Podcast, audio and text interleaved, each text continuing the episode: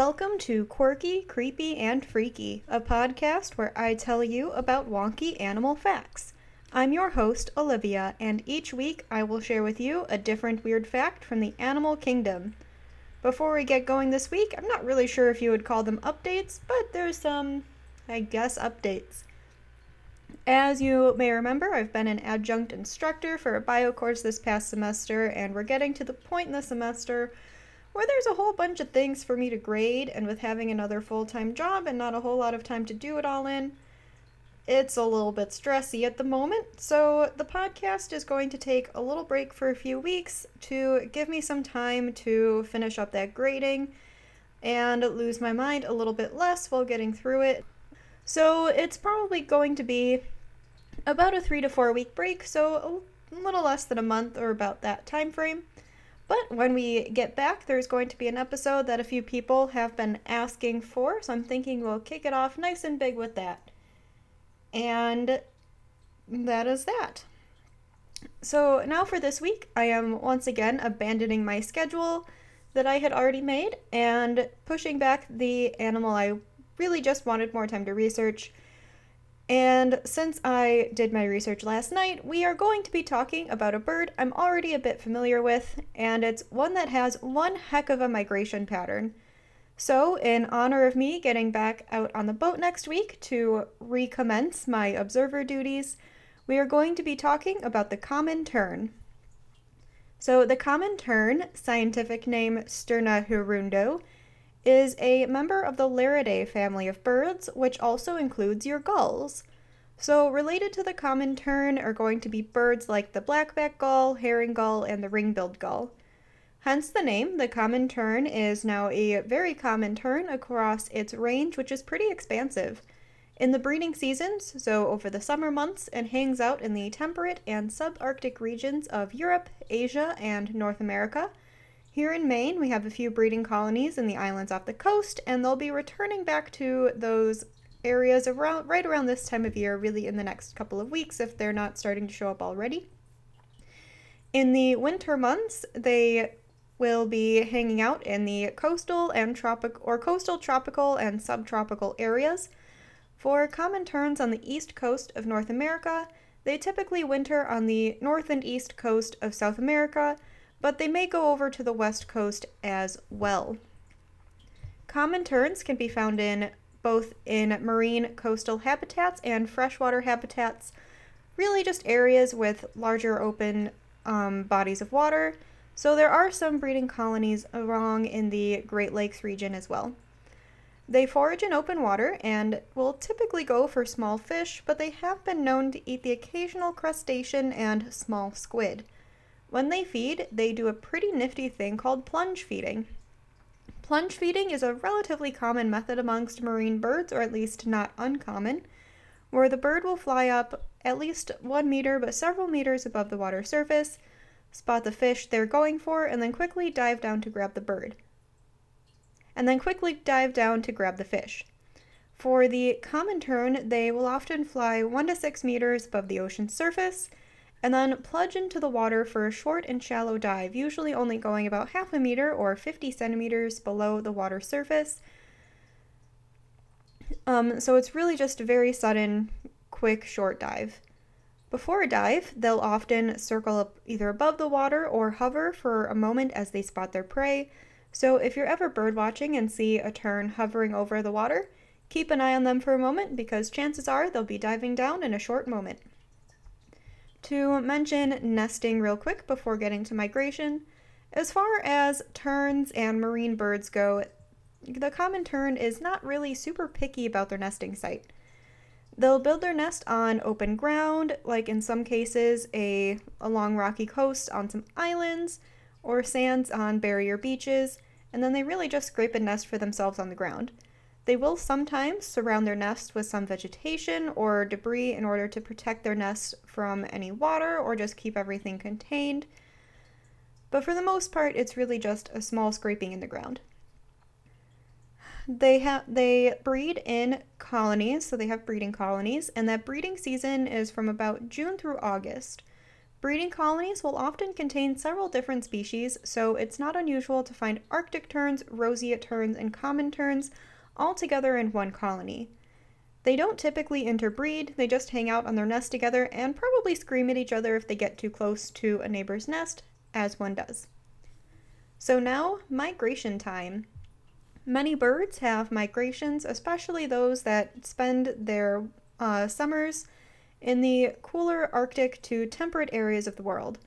Marine birds that rely on open water are often migratory. They don't always migrate south, though. Some, like Atlantic puffins, more often migrate out to the open ocean, farther away from the coasts.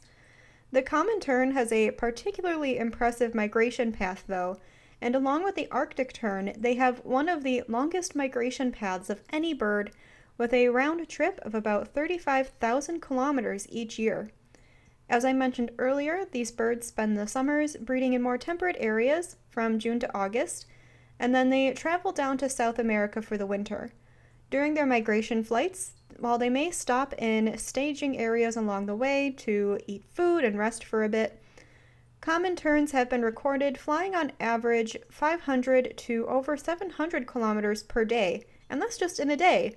That would be like walking, or I guess driving, but walking from Buffalo, New York to New York City, so entirely entire way across New York State in one day and then deciding to turn around and walk back, maybe stopping about halfway overnight on your way.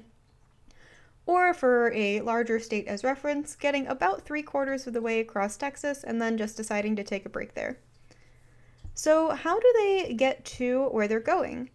Common terns and other birds have an advantage over things like monarch butterflies in that they, one, are going to be flying the path more than once in their life, and two, there are other birds that have flown the path before that they can hang out with if needed, so they're not just flying this thing all on their own. And in after their first migration, they have some experience under their belt. But for the most part, these birds are really just going to be following the coast south and then island hopping until they get to where they want to be for the winter, so they have the coastline as their navigation guide. The exact path they take is going to depend on, a bit on the individual bird and what breeding population the bird is starting from, but there have been quite a few studies tracking birds leaving from Cape, Cape Cod in Massachusetts, so we do have quite a bit of information from these birds. So, what happens? The birds will start to leave their summer areas in August, with female terns typically leaving a bit earlier than the males, so they'll leave earlier in August and then the male terns will hang out in some cases until October before they start their migration south. Once the terns leave Cape Cod, they'll either fly south to the Barrier Islands of North Carolina to pause there for a bit, or they may leave directly from Cape Cod for the Caribbean islands. Once they're in the Caribbean, they'll move through each of the islands and then t- make a turn for the north coast of South America. Now, at any point in this journey, the birds may stop for a staging break, sometimes for a few days, but one bird that was being tracked stayed in the Dominican Republic for about 20 days before flying to the Guyana Suriname area in South America, where it decided to stay for the winter. For birds moving on to Brazil, they flew along the northern coast of South America and around that northeast corner of Brazil and then moved on to wintering areas on the east coast of Brazil and Argentina. These birds typically reached their wintering grounds around October. In this time, some of them hung out in the some of them hung out around the same area for most of the winter, not really moving around much. But some birds would fly around and alternate between a few main areas along the South American coast, sometimes covering about 300 to 500 kilometers of coastline throughout the winter. Once springtime rolls around, or I guess autumn for the birds once they're in South America, they'll start migrations in about March or April. So it's a little funny to think that for the terns, it's really always an autumn migration. Once the weather starts to cool down in the South America, that's when they're going to be um, migrating. So we think of it as a spring migration and an autumn migration, but for the birds, in both cases, they're starting their flight in the fall and then ending up in springtime. So that is kind of the point to fly from a cooler area to a warmer area, but it's a bit of a funny perspective, I think. So, anyways, now that it is the March to April timeframe, the birds are starting to get ready to fly. In this particularly, um, or in this particular study I read by Nisbet and colleagues, they really only focused on the flight path of two birds when talking about the spring migration. So, one of the birds, uh, affectionately termed Bird 6102, left Brazil in early April, and then in about a month, 27 days, it reached its nesting site in Massachusetts with only a few stopovers in Brazil, making it a much faster flight than the fall migration. The other bird, 6103, left in early March from a different location a bit more north in Brazil that looks like from bird 6102. But then it took a staging break on a little bit more north in Brazil than its starting point for about 47 days in order to collect itself and rest up, gain some good morale, before directly flying back home. So, including the staging time, it took 59 birds for this bird to migrate, but when you take out that month and a half of chill time, it took uh, bird 6103 only 12 days of flying time to make it back to Massachusetts. And this is the bird that I had mentioned earlier that flew on average about 720 kilometers per day. Bird 6102, on the other hand, took a little bit more time with the migration and had 21 days of flight days during its migration. So that's how long it took without those um, resting days. But especially for a bird a bit smaller than a crow, that is a super impressive uh, flight, or that's a super impressive flight to spend that many days just flying in a row. So nowadays, the common tern is a pretty populous species, and there's not any concern for its extinction. However, at least in the US, it wasn't always this way. Back in the 1800s, someone decided that they would be super fashionable as hats and took feathers, or apparently sometimes just the whole bird, and affixed them as fashionable hats for women. Along with feathers from the Atlantic puffins, um, they had a similar fate. Now, since America does nothing in moderation, the common tern was hunted to near extinction, but fortunately, the Migratory Bird Treaty Act was, sound, was signed in 1918, really just in time, and swooped in to save these birds. Luckily, the common tern populations have bounced back wonderfully and are now a fun bird to spot for coastal birders. Thank you for listening to today's episode, and come on back in about a month for the next episode. I'm looking forward to seeing you again when I return, in a metaphorical sense. In the meantime, catch up on old episodes and please rate and review on Apple Podcast or iTunes. I guess they're the same thing. And you can also find me on Spotify, Podbean, Amazon Music, and Audible. There are a couple of options to help to support this podcast. You can share us with somebody you know that could use some more animal facts in their life, which we all know is everybody.